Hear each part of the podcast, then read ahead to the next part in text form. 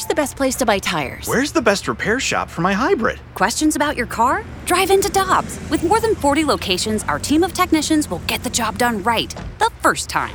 For deals you can use, click on gotodobbs.com now.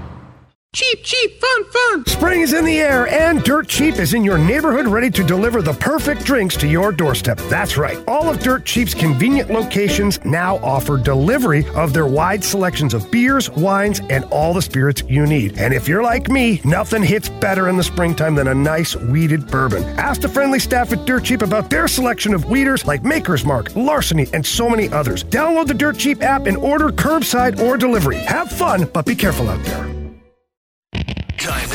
Balloon party on the Tim McKernan podcast. Presented by Dobbs Tire and Auto Centers on 101 ESPN.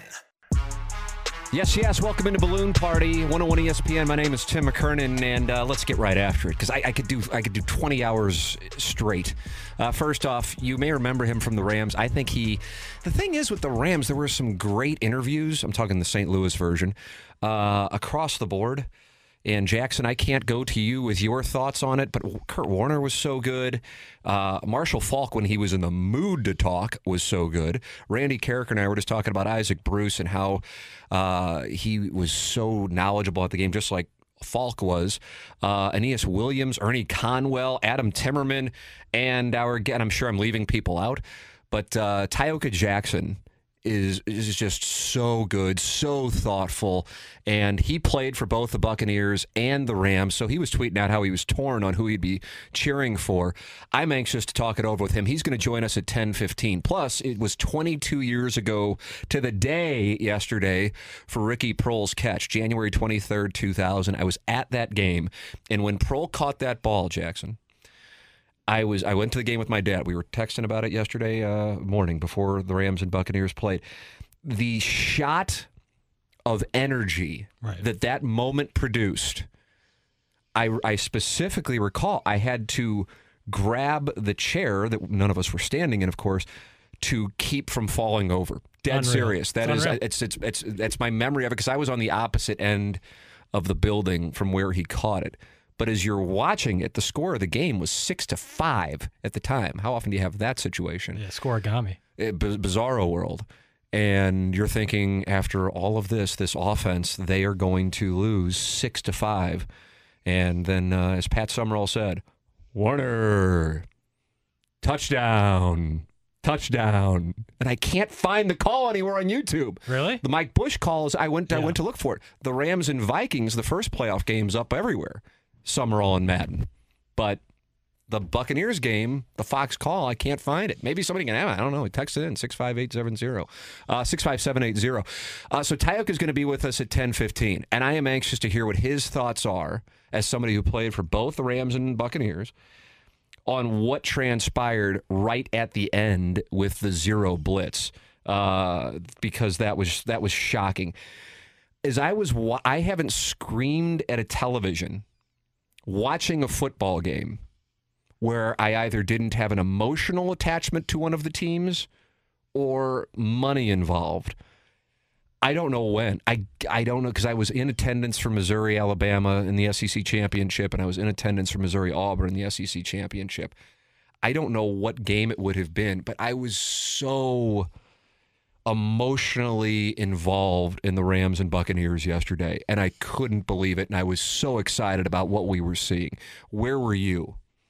I, mean, I was rooting so hard, and I remember right when they kind of got that was it a pick or a fumble that kind of turned the tide, and I was like, okay, here they come. Here comes Brady, and then I was super. I mean, rooting for the Buccaneers, and I never thought I'd root for the Buccaneers or Tom Brady in my life, but boy, was I ever when they're playing the Rams. I was uh, I was so captivated by it, and to see it end the way that it did, it was so Yeah.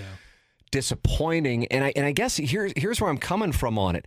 The weekend of football was as good as it's ever been. I don't know if it can get better. I don't know how it can get better than what it was. But you had some you had some you had some goats.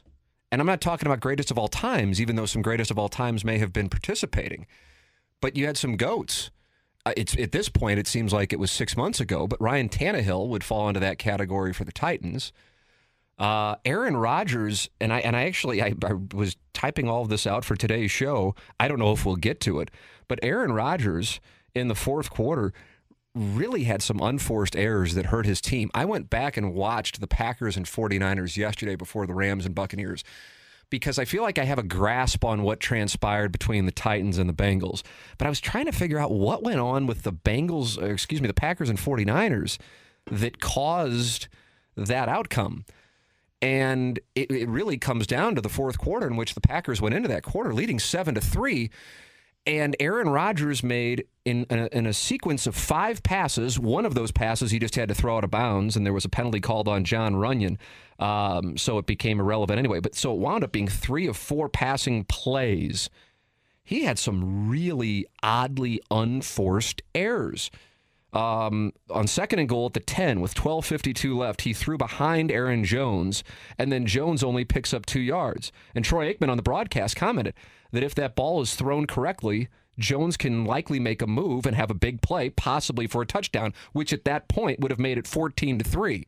San Francisco wasn't going to rattle off 11 points over the final 12 and a half minutes. No.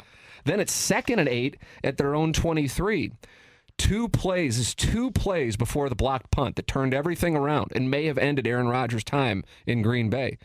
Dontae Johnson of the 49ers is injured on the previous play, so now Josh Norman has to come in. And while Josh Norman at one time was shut down, that's not where he is anymore. So immediately he lines up with Davante Adams, and Aikman goes, "You're going to watch Rodgers. You know he's going to pick on Norman right away." Sure enough, he did, but he missed the throw, and the camera pans to Rodgers, and he's looking up in the air frustrated with himself that right. he missed the throw. There was a window there and he threw it too low. And then second 11, now with a tie game after the block punt, Rodgers throws to Randall Cobb and he's nearly picked off. And it would be the second to last pass Rodgers would throw at Lambeau Field, possibly ever as a member of the Green Bay Packers. So that stood out to me. That stood out to me in a surprising development when I went back and watched the game. Aaron Rodgers played a role in the defeat. I'm not oh, saying it was a choke or any of those those takey terms, but it was when you go back, you go, wow, yeah, he threw behind Aaron Jones there. That was a really subpar throw, and he missed Davante Adams, and he was mad at himself about that, and he nearly gave up a pick six to Randall Cobb. Then, of course, you have what took place with the Buccaneers and Rams. Why they were blitzing there is beyond me. Yep. But the middle linebacker wasn't in on the all-out blitz. Right. So he's just sitting there yeah. over them. So it blew the whole thing up. There's no point in doing it if not everybody's yeah, participating in it. Bring the house or don't do it. So now Antoine Winfield's one on one with Cooper Kupp. And he just throws it up, and Kupp goes and gets it, and there you go. That'll wrap it up. What an anticlimactic ending to that. Right. And then I'm thinking there's no possible way that we can have anything that would be remotely as good as what we had in the first three games, and somehow it becomes potentially the greatest NFL game ever played, which so sounds so hyperbolic. I hate to say it.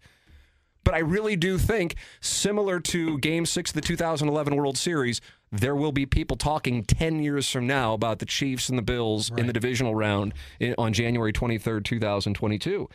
And speaking of, eh, listen, I mean, Pat Mahomes and Josh Allen, what they did and what their their playmakers did, in addition to the two quarterbacks, that's what made it historic. With that said, Sean McDermott not squib kicking it is a is a hideous error. So you had Todd Bowles, and Bruce Arians, with a coaching decision to go out in the zero blitz. I'm anxious to hear what Tyoka Jackson has to say about that in a matter of moments coming up on the Brown and Crouppen Celebrity Line.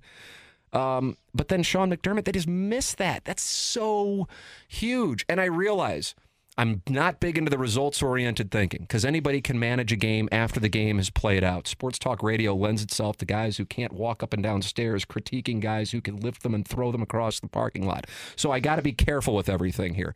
But in fairness, when you watch NFL games and there's 10, 20 seconds left and a team has just taken a lead and therefore they're kicking off, what do you see? every time. The squib kick. Right, pooch. It's just the way that it is. And so for that not to happen, that sucks. That sucks because it's a real thing. And then naturally, and I was about to tweet it out, but I basically retired from Twitter outside of tweeting out gifs. Is I was thinking at the coin toss, this game is so good that if one of the teams, and at that point it was whoever would score a touchdown and, and then win it, scores here without either Mahomes or Allen touching the ball, this is the game that will change the NFL's playoff overtime rules. Yep. And I do believe that's what's going to happen. Now, it's not going to fix things for the Rams and 49ers this Sunday. It's not going to fix things for the Chiefs and Bengals this Sunday, and it won't fix the Super Bowl. But I do not think you will see this current overtime rule survive past February 13th, 2022. I think this game at Arrowhead Stadium will be the game that ends it. And I do think that it should. One can say, well, I mean, these are the rules during regular season, but in, in the Stanley Cup playoffs, the rules are a hell of a lot different with overtime than they are in a regular season when guys are skating in and firing penalty shots. Right. So it's got to change. That one legitimately has to change. I saw one suggestion for making teams go for two point conversions. I'm not talking about the thing in college football after a couple overtimes where guys just line up and go with two point conversions. I think that's awful. I'm talking about you have to go for a two point conversion and both teams get an offensive possession. And if both score a touchdown and get the two point conversion, then at that moment, it's sudden death. Yeah. You can still make the case, though. Well, I mean, then that means whoever wins the coin toss has a substantial advantage. And I would understand that. Do you just play another quarter? Is that the way that you go? But there's nothing. I get the reason for not playing a full another quarter in in in the regular season. You're already at 17 games. Guys are hurt. Guys are beat up. I get it. But in the playoffs, for that to be the scenario, and it worked against the Chiefs two years ago, three years ago against Brady uh, and the Patriots. Patrick Mahomes didn't touch the football, and Brady won it in overtime.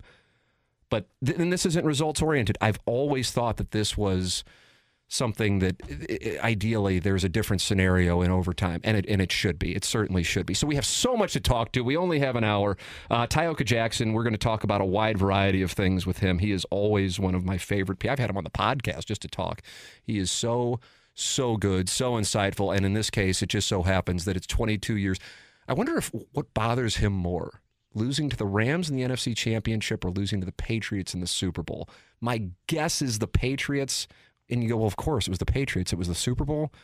But I, I, think he feels like they were cheated, and he feels strongly about it. He hasn't he hasn't stopped talking about that. I'm curious, but now he's he was probably cheering last year at least for the guy he uh, tried to sack in 2002 in New Orleans. So Tyoka Jackson's going to join us. We're going to talk about it all coming up on the other side of the break. You are listening to Balloon Party on 101 ESPN. We're right back to the balloon party on the Tim McKernan podcast. Presented by Dobbs Tire and Auto Centers on 101 ESPN. Welcome back Tim McKernan with you here on 101 ESPN. It is our pleasure to welcome to the radio show on the Brown and Crouppen Celebrity Lines one of my favorite all-time interviews anywhere, anytime. Ladies and gentlemen, the former Rams defensive lineman, Tyoka Jackson. Listen to this crowd, Tyoka. One. My goodness. Tim, what's up, buddy? How you doing? I am wonderful. It's great to talk it over with you. I am curious, what emotionally, even though you might have been on the fence going into yesterday, I saw you going back and forth on Twitter asking, "What should I do? What should I do?" Since you played for the Buccaneers, you played for the Rams. Emotionally, where were you as you were watching that game? Because deep down, you knew you were pulling for a team. You had to have. Well, no, really, I, I wasn't. I was good either way, man. Very rarely do I get an opportunity to just watch and not have some sort of emotional attachment. If I'm, I'm either watching, you know, a Penn State game, or I'm watching the Bucs, or I'm watching the Rams, or the Lions, or Miami, and I've got some sort of feeling. So I like to take the opportunity when I can just chill and watch good football. My only concern was that it was going to be a dud of a game. Maybe one team would blow out the other one, and, and obviously that didn't happen. So I literally was just enjoying it and, and riding the wave. Now, the people around me, depending on which suite I was in at the moment, they were going through an emo- emotional roller coaster. I had I had Rams teammates. I had Isaac Bruce uh, one side and and, and uh, Orlando Pace here, and I had uh, Torrey and his family were there. And then I go to another suite and it's Warren Sapp and you know and, and a whole bunch of Tampa Bay guys. And so you know that was that was the only deal for me. But really, truthfully, I was in the middle. I wore pink. And I watched an, an incredible game and enjoyed every minute of it. It was uh, absolutely, absolutely incredible, and yet the whole weekend somehow culminated with the best game at all of all at night. And I didn't think it was possible after that comeback uh, that that Brady and the Tampa offense, with the help of the Rams offense, led. I, I'm curious as a defensive player who still is calling games on ESPN uh, and, and uh, college football, so still locked into the game. What you thought of what the Buccaneers did defensively on those two pass plays. Did that catch you off guard as you as you watched it?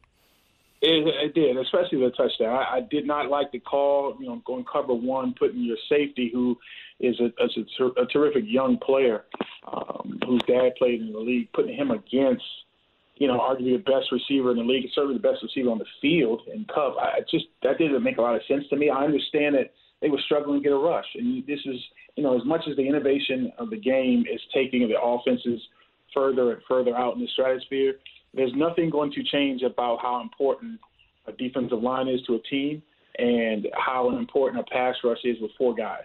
And Tampa was not able to generate a four-man pass rush consistently, not the way the Rams were.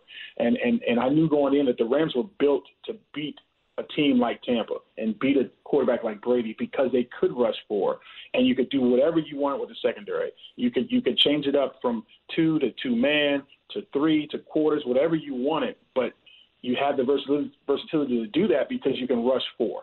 And you know the Bucs struggled to do that last uh, yesterday, and I knew that was going to be a problem if they did struggle. And so I think what you saw was a was a coordinator trying to figure out how not to let a guy sit back and pick his team apart and go down the field. And he took a chance, he rolled the dice, and he cracked out. Yeah, and the middle linebacker wasn't uh, wasn't on the same page, unfortunately, strategically, as we heard from Bruce Arians in the uh, in the post game. At least I say, unfortunately, as somebody who is hate watching the Rams. The, things have changed quite a bit since you were since you were last here with where St. Louis is with the Rams, as you as you might imagine. I can imagine. Yes, I. So I've heard. there's, some anger. Yes, yeah, and I understand, justifiably so. Bro. Yes, I, uh, that, that, I don't think it's. I don't think it's going to go anyway uh, away anytime soon. Are you able to? Uh, speaking of anger, are you able to? I guess you are watch Tom Brady now, even though you were going up against him? It'll be 20 years ago uh, here in about nine days uh, in New Orleans in Super Bowl 36 and view him differently than you did maybe five or 10 years ago because he is quarterbacking uh, one of the teams that you played for in, in the organ- one of the organizations you love? It's hard, Tim. It's hard, and it's gotten easier, obviously, over the last a few months, you know, to a year. It's gotten easier, but it, it, it was really hard to do that, to root for him a guy who I've always had tremendous amount of respect for, but I hate it. I ain't gonna lie to you. I hated the guy, and I hate the Patriots, and I hate Belichick, and I respect the heck out of what they've all accomplished. But um, you know, I, at some point, you gotta sort of kind of move on. And him putting on, um, you know, our, our pewter uh, and, and our red, and, and that helped, right? And so, you know, he's a nice guy and all of that. So it's made it a little bit easier, but you know, I will never forget it. I will never be over it. Um, you know, I've just decided to move on and watch him play for a team that I love and and uh, help them win. So it's it's it's really tough. It's called I guess they call it compartmentalizing, right? That is that is. It yes, is. I, I, I need to, you know, that's what a therapist would call it. I, I probably need therapy to help me with it. former Ram, former Buccaneer Tyoka Jackson with us here on 101 ESPN. Uh, you said you were around uh, some of the greats from the Rams organization and some of the greats from the Buccaneers organization yesterday, and you're watching Tom Brady play. All of your, uh, all of you guys played in the same era as Brady, and yet here he is. Do you think that we saw his last game? Did you hear any rumblings around Tampa regarding? His plans? Well, I, I, I've heard that it may have been the last game in Tampa. Um, I I don't think it's his last game though. I got a feeling, and I know nothing about anything. It's just my gut feeling, uh, and what I know about his competitive nature and how high a level he's still playing. Um, I don't think it's his last game. I don't know why he would move on from the Bucs. I mean, he's got an unbelievable situation with a head coach and coordinator that he's very comfortable with, and when everyone's healthy, he's got a lot of weapons. Right. Now, you know, um, you know, obviously AB being gone really hurt them, and and you know the loss of Chris Godwin was, was tremendous. If you remember that offense, oh yeah, three, that three-headed monster, right? And then you got you know really two good tight ends and one and a third one that just can't stay healthy, right? So you got really three good tight ends, and you when they're all healthy, you got two good backs. So mm-hmm. it, when everyone's healthy, now AB, I think that that that chapter's closed forever. Yes. But you still got a, an incredible array of offensive talent around you. He had a you know he had a, a great offensive tackle in, in Wirfs who did not play. Uh, which I knew that was once I found out he wasn't going to play, I knew that was going to be a big key. And he had a, a, a really good guard that was hurt and played hobbled and limping around. So the point is, you get through an off season, get healed up, I don't know why, if you're going to play in the National Football League, why you wouldn't want to stay in that situation where everything is built for you to succeed and make another run. So we'll see what happens. Obviously, he takes tremendous care of himself. Uh, he and LeBron James are the, the, the greatest this late in their career that I've ever seen, and I would argue that any uh, professional athlete ever to be playing at the level that they're playing at their ages with that many years and that many miles on the on the tire uh, is just amazing. So I, I expect him to, to, to play more. And, and why would you ever leave Tampa when you can do it again? Yeah, with that uh, that group of talent, and you mentioned the offensive yeah. line, them being beat up was such a huge factor yesterday uh, no in, in, what the Rams were able to do with uh, with their front four. Uh, the the end of the Chiefs and Bills game has people talking uh, for two reasons outside of the ridiculous play from Allen and Mahomes, and that is Sean McDermott not squibbing uh, with 13 seconds left, and of course the overtime rules in the NFL. What is your opinion on both of those topics, Tyoka? Well, I'll take the second one first. I hate the overtime rules. I, I do. I, I, think it's unfair. Uh, and it's a little silly when you, and from a common stand, uh, sense standpoint. I just think either a you don't you don't have any rules about other uh, both teams getting the ball, or b you give them both one crack at it. Uh, and I understand with saying, well, hey, both teams are on the field when, when one offense has the ball, both teams on the field. But I don't think it's fair to have, especially with the rules the way they are now, it's set up against the defense to play. It's I don't know how you play good defense anymore. I don't. I, I don't know how you, especially cornerback. I have no idea how you play defensive back in the National Football League. I have no idea how you tackle with any kind of physicality. I, I mean, you, you see when Ndamukong Suh gets a penalty for putting his finger in a guy's face. I, I have no idea how you play defense with emotion and physicality, right? So if you're going to have the rules be this skewed to the offense, then you have to give both offenses a touch of the ball, regardless of what happened on the first possession. So that's so that's one. Uh, what was the first question? Uh, McDermott not squib kicking yeah. with 13 seconds left. I, I understand. I'm probably against you know a lot of the popular belief. I'm okay with the kickoff. I mean, if you squib that thing uh, and it's a miss hit, first of all, there is no guarantee that the squib is going to be perfect. Right? That's one. Two, if he hits it in a way to to a certain guy that can then get himself 10 or 15 yards, you're right now at least at the 40, and then you're going, well, why would the hell would you squib it, right, against that offense? So I'm okay with kicking off. You're giving your team, your defense, a chance to play defense right? All he had, what was it, 13 seconds? 14 seconds? 13 seconds. I mean, 13 I seconds. mean, come on, man. I mean, and, and we, everybody in the stadium knows they're throwing the football. We got to get a rush, and you got to put it on your defense. I'm completely okay with kicking that thing off. Yeah, it sounds good that, hey, if you kick it deep but not in the end zone, maybe you can tackle on the side of 20. Maybe he goes for a touchdown. You know, if you, hey, if we squib it, maybe, you know, they, it knocks around, hits somebody, they, they mess around with it, the clock runs.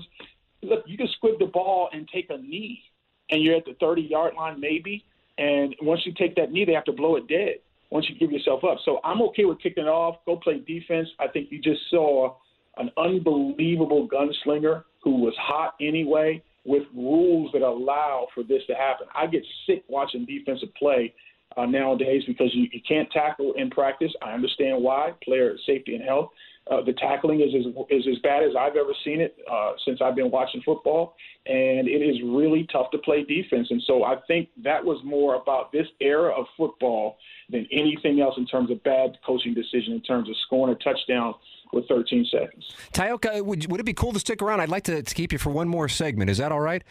Man, you always bleed the block with me, man. You always pulling out the absolute most, doing the most, man. You know I love to talk to you. I'm gonna stick around. Go yes, ahead, yes. All right, look for the Venmo payment. It's, it's on it's on its way during the commercial break. Uh, Tyoka, you know, you know, yesterday it was the 22nd anniversary of the Ricky Proehl catch. Thank you for bringing that up.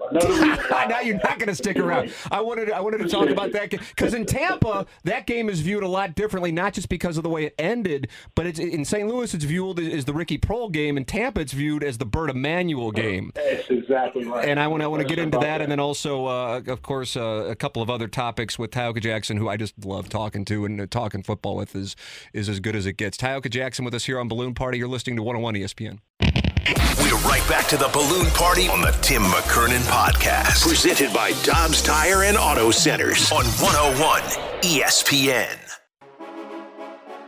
You know, if Tyoka Jackson weren't so kind to sit through a break and stick around and do another segment when I'm going to revisit what had to be one of the most painful moments of his career with Ricky Proehl's catch, I would spend the next nine hours of programming going through your Sports Center update. You're very lucky Tyoka has chosen to. I'm telling you. That was as bad as it gets. Oh, Oh, I have a feeling it's going to get worse based on the first few weeks. Uh, welcome back to Balloon Party 101 ESPN, where Jackson yet again froze in the middle of a Sports Center update. Uh, Tyoka, thank you for sticking around, kind sir. Jack, Jackson, you hang in there, bro. You on the ride, bro. My man. Thank you, Tyoka. I appreciate you. Bro, I, come on, I feel for you, dog. I've worked with this guy. I know how McCurry can be, man. So just, just hang in there. You, just keep, keep affirming yourself. Just know that you're good at what you do, and people like you. My man, you're the man, Tyoka. Thank there you you, so go. much. Like, like Yeah. you know, Isaac Bruce and Kurt Warner, Marshall Faulk. They, they made everybody uh, around them better. I bring everybody down. That's that's the effect I have on the mm. people uh, who I work mm. with. All right, J- January twenty third, two thousand. You guys walk into the dome. I don't know what I I, I would imagine Tony Dungy uh, had you guys ready to go, and you and you don't go into a game. I don't care who you're playing, thinking you don't have a chance to win. But I know as a St. Louis, and I showed up to the building that day thinking that there was no way you were going to hang with the Rams, and yet there it was, six to five, six to five. In the Yeah. fourth fourth quarter, when uh, Warner rainbows the sideline and it's caught by Ricky Proehl, uh, take me back to that day. Take me back. What are your memories of of that NFC Championship game when you were on the Buccaneers side of things? Yeah, I, I we felt very confident, especially defensively. You know, we had a young quarterback, if you remember, Shaun King. Uh, Shaun King, yeah. So you know, we weren't sure exactly, and in those days, we, we never were sure exactly what kind of offense we were going to bring to the every game. But defensively, uh, we felt very confident. You know, that just like boxing, where styles make fights, uh, it's the same for matchups as it relates to football. Um, and so we felt we matched up really well uh, against that offense because of the way we play defense. We were a cover two team, which is a very conservative uh, defense that forces you to throw the ball underneath. It makes it really hard to hit uh, big plays down the field because you're going to have two safeties high trying to take away the deep ball. Uh, and we had a lot of speed on defense, and we could rush the passer with four. And that's what I knew was going to be an issue yesterday Yeah. uh, for for you know for the Rams against the Bucs in terms of the Rams defense versus the Bucs offense. Uh, the, the, Rams defense is tailor made to give problems to Brady and a team like that. A quarterback who's not going to run. Uh, Kurt was not going to run. Uh, we knew where he was going to be. Uh, the offensive line was good, but not great in our opinion. And we just felt our scheme and our rushers and the great players we had uh, multiple Hall of Famers throughout that defense, who we now know are some of the greatest players to ever play, and Warren Sapp and and uh, Derek Brooks, uh, and you know we had Rondé Barber, who, who will be in the Hall of Fame in my opinion, uh, and John Lynch, who's a Hall of Famer. We just and, and Hardy Nickerson, and just the names were on and on. So we felt good about that. Now. Uh, we didn't see six to five being the score, right? We we didn't know that it was going to be that way, but we knew they were going to have a tough time. That play, though, um, man, it, it just I expected from my vantage point on the sidelines when the ball was caught, I expected to see the the the official wave his arms as incomplete because it was just it, from where we were, it looked like it was just no way that ball was completed. Uh, but obviously it was. In fact, I remember the first time I was on in that dome as a player with the Rams. I think it was a fan fest or whatever we had, and I and I had uh, Ricky come over to me and began to tease me. He's like, "You remember this, don't you?" And he went over into the corner. I'm like, "Were you in bounds?" He said, "Yes, I was in bounds." And he showed exactly where he was, both feet down. Uh, you know, and Brian Kelly had great coverage Yeah. it was just a perfectly thrown ball. And, and this is, as a defensive guy, I have to always admit the truth, and that is a perfectly thrown ball will always beat uh, the defense. When you have perfect execution offensively, there really isn't anything the defense can do, no matter what the rules are. And so that's what that was. That was a perfectly thrown ball to the the, the spot where obviously they had uh, practiced it so many times. And and and it's my, if I'm not mistaken, that was Ricky Proehl's only touchdown of the season. That's correct. That's correct. I mean, it just like who would have thought it? Like Ike or Torrey, yeah, uh, maybe Oz, but I, you know, who knew that uh, that guy was going to make that catch in that moment? But Ricky Proehl was such the consummate professional, always ready. Um, really helped me just watching him prepare. Really helped me, uh, even that late in my career. Watching him prepare every day in practice as if he was the number one receiver uh, because he was a pro. And that's a lesson for everybody, even in life, no matter what you're going through. Um, if you just keep taking care of what you can control, and that's what Ricky did every day in practice, he practiced and prepared as if he was the number one receiver in every game, and he never was. But when he ever, whenever you called his number, he was always there for you, and that's the best you could ever say about any teammate. And then, of course, St. Louis fans are thinking, okay, that's it. The Rams have won. But yet, Shaun King and that offense that at that moment had just put up six points moves down the field. And what I was saying before we took the, the commercial break, where Jackson botched the Sports Center update, uh, is is in, in Tampa. I had to get that in. I. I mean, it's you know, it's part of being a really quality teammate. is that in, in Tampa and and really kind of around the, the NFL for Yeah. some, it is known as the Bert Emanuel game, and I don't know if people in St. Louis are even aware of how it's viewed in Tampa, and that's because of a of what is considered a controversial call. Uh, t- take take me back to your perspective on that. It- yeah. Well, so I mean, if you if you really look at it, I think by rule, the call on the field was probably the proper call given the rules that were in place at the time. At the time. It just correct. It's just that he had his hands under the ball, and this came up too. Uh, I think last night a- a catch was made uh, in which a guy uh, had his hands under the ball, and we're trying to figure out if the ball moved or not. And Yeah, I think it was that interception in the Tennessee game, actually. There you go. That okay. That's what it was. Correct. Yeah, yeah. So, um, it, his Bert's hands were under the ball, and the tip of the ball touched the turf. There was no movement of the ball. There was no. You could just tell from the replay the ball or, or the ground never assisted Bert in the catch. It just that simultaneously after he caught it and was hitting the ground, the tip of the ball touched the ground. He continued to grasp the ball and control it. And now it seems silly that you would make that call incomplete. But at the time, if the ball ever touched the ground, it was incomplete. And so right after the season over, the, the, the competition committee got together and changed the rule immediately uh, to say as long as you had control of the ball and the ground did not assist you in making the, the catch, that it was a catch. And so had we made that catch, we had a lot of momentum. We were driving, and I think that if I'm not mistaken, it would either put us in the red zone or right around the red Yeah. zone. And uh, and the defense, the, the defense of the Rams was, was reeling at the time. And if you remember, and everyone knows in St. Louis, the defense wasn't the strong suit of that team. All right, they were good, but we know that they were great on offense and they were pretty good on defense. Uh, and they lived off of turnovers and, and, and an extremely explosive offense that basically cut out the half of the playbook of the uh, of the other team by half because they were behind and they had to throw the football. Yeah, yeah. And that, and, and that was the strong suit. And, and it's it's very similar, honestly, to what the Chiefs are today.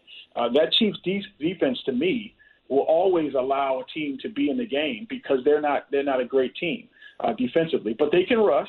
They have some guys that can rush the passer, and so if their offense gets up and can really get ahead, they can win. And Rams aren't very much different. I think the defense is better with the Rams, but they're built to be front runners as well. If that offense can get up, you can forget about it. And I was calling the game even yesterday in the third quarter, and Isaac didn't want to hear it, and, and those guys didn't want to hear it. I was premature, but I'm like, look, this this Rams defense is built to play ahead, rush the passer, and force you to mistakes and make picks. Now, obviously, I didn't see a fumble, a couple fumbles Oh, a coming. couple I didn't fumbles, see a yeah. missed field goal. Yeah, so I didn't see that coming. But bottom line is, you know, that that rule got changed right after that game. And with a lot of, you know, my inability to get a ring, it was always a little too late. They changed the rules after we lost uh, to New England um, in terms of what pass interference was and, and your ability to hold an offensive player coming through the line. If you remember, they were tackling Oh, yeah. Marshall as he tried to check through the line. And check downs was a big part of our offense. That's one of the reasons what Kurt's in the Hall of Fame. You know, a lot of quarterbacks don't have the discipline and the wherewithal under pressure to just check it down. Well, he had to do that because one, he's smart. Mike coached him up that way. But we had one of the greatest check down guys in the history of football. You check it down to Marshall, it might be a touchdown. Absolutely. Uh, you know, and so that was, but they were, and so New England knew that going in, assisted with their spy game ta- uh, tapes. Obviously, they knew that the check down was a big part of what we did. Um, they would look, you know, Kurt would look to, to the one, maybe one or two receivers, and then come right back down to that check down as Marshall worked his way through the through the defensive line. He would just go and run a little choice route, or even turn around and, and, and you know Kurt would dump it to him, and then bam, he'd make one guy this, and it's a 15, 20 yard gain. Well, they held him coming through that line so often in that Super Bowl. The rules got changed right after that Super Bowl. So you know, look, man, it's uh, as you can see, I'm not passionate at all about it. all right, I got to ask you this one. I only got one minute, and it, even though I've kept yeah. you for two segments, I could talk to you for three hours. Which one bothers you more? And maybe it's an obvious one. My theory is, and I'm talking about the NFC Championship loss to the Rams or the Rams loss to the Patriots, and you were on the receiving end of both of those. My theory, I told Jackson, was you would say the Super Bowl, not because it was necessarily the Super Bowl, but because you felt like you were done wrong. So that is where oh, that's yeah. where I go. It's not even close. Okay. You know, the, the Rams made a play with Ricky Proehl to win that game, and we couldn't make our play. Uh, the Super Bowl, they they cheated. And while again I respect their ability to be consistently great over the long haul after they caught them, um, and they stopped them from from filming uh, sideline signals, which were illegal the whole time. I got to respect what they what they accomplished, but in that particular game, they cheated. And, and then and then you throw on it was the biggest game of my life, and you throw in the fact that I blew two blitzes, and I'll never forget that fact that I screwed up those two stunts um, you know, that game for me is going to be a continuous loop of nightmare. And so, you know, I just try to throw myself into this college stuff, man, and, and be around the game and try to uh, enjoy it as much as I, I possibly can. And I love the game. I love what it did for me, my family, and I. But I'll never forget that day forever and ever and ever. Tyoka, you can still hear him. He is on ESPN, ESPN Plus, calling MACtion and FCS playoffs. I always said this guy is a guy who uh, could be and should be in broadcasting when he was playing, and uh, true to form, has absolutely done so. One of the best our audience always loves when you're on. Perfect timing today with the Rams and Buccaneers playing yesterday. Tyoka, thank you so much for the time. Always enjoy the conversation. Tim, it's my pleasure. And, and also tell your listeners they can follow me on Ty Knows Football on all platforms, IG and Twitter. And I'll be in LA to watch the Rams win and go to the Super Bowl. oh no! So, Wait, what happened right there? The interview is going so well. this, this, is a 49ers city now, man. I had to, bro. But you know what? I, res- I, I respect your grudge because I, I, keep my grudge too. You keep those grudges as well. we will have them forever. Thanks, Tyoka. Thank you, guys. All right, there Thanks, he is, the great Tyoka Jackson with us here. We'll take a break, come back with more of the Balloon Party on 101 ESPN. We're right back to the Balloon Party on the Tim McKernan Podcast. Presented by Dobbs Tire and Auto Centers on 101 ESPN. Welcome back to Balloon Party, 101 ESPN. Time for What'd Your Grandma Think? We we enjoy naming things poorly right. here on this. Before we go to what your grandma think, uh, which was the segment that Chris Kerber uh, was kind enough to produce for us, uh, to explain that one along with the name of balloon party. I need to like issue a statement every day. But right. uh, what'd your grandma think is a question I believe Calvin May, who covered the Cardinals, asked Jason Heyward following uh, home run, uh, and uh, didn't necessarily get a great response. You'll hear that momentarily. Do you have that? Do you have that just up? Can you fire that? Yeah, right now. All right, let's hear. It. So what'd your grandma think? I don't know. I haven't told her yet. yep. Listen, the names of the show and the segments are done to entertain us and only us. Right. And then your text with your anger helps fuel the fire. So, uh, yeah, what'd your grandma think? But before we go to what your grandma think, 101's championship bash is going down next Sunday, i.e., this Sunday at Helen Fitzgerald's. And I had Helen Fitzgerald's this Saturday. Ooh. Wingy, wingy. Ooh. Join members of the 101 crew, Car Shield, and Bud Light for the AFC NFC championship games. Enjoy tons of TVs to watch the games, food and drinks, music, a bunch of giveaways throughout the day, including a grill, jerseys, tickets, and more. The bash kicks off at noon with a live pregame show leading up to kickoff at 2 p.m. Hope to see you next Sunday at Helen Fitzgerald's for this year's championship bash, brought to you by Car Shield and Bud Light. Very good chance I will not be here tomorrow. My wife is scheduled to uh, give birth this evening. Congratulations! Thank you, Action Jackson. But uh, there's a waiting list at the hospital for this whole process, the indu- the inducement of uh, right. giving birth. So uh, it's it's a, it's a, fluid situation. But BK and Ferrario will be in uh, for the days that I would be out. All right. Without further ado, ladies and gentlemen, what'd your grandma think, Doc Rivers? Doc, what what part of this loss would you attribute to coaching? I don't know. Um, would you ask Pop that question? No, you wouldn't. So don't ask me that question. I've earned that. this was this weekend? You're not yeah. just pulling things from the no, archives? This is Friday. This is Friday night. Clip show? Spur show? Yeah. Yeah. He got 24 point loss. They asked if it was about coaching. Doc was not one too pleased. But you ask Pop that question. no, don't ask me that question. You can't win, man. I've been on the receiving end of those in those group sessions. It's not easy. It's a fair question.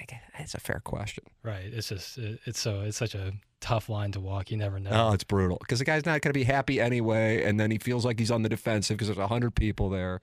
Oh, it makes me tremble. But nonetheless, we'll play it every day as we wrap up this show. BK and Ferrario up next. This has been Balloon Party on 101 ESPN. You've been listening to the Balloon Party on the Tim McKernan Podcast, presented by Dobbs Tire and Auto Centers on 101 ESPN.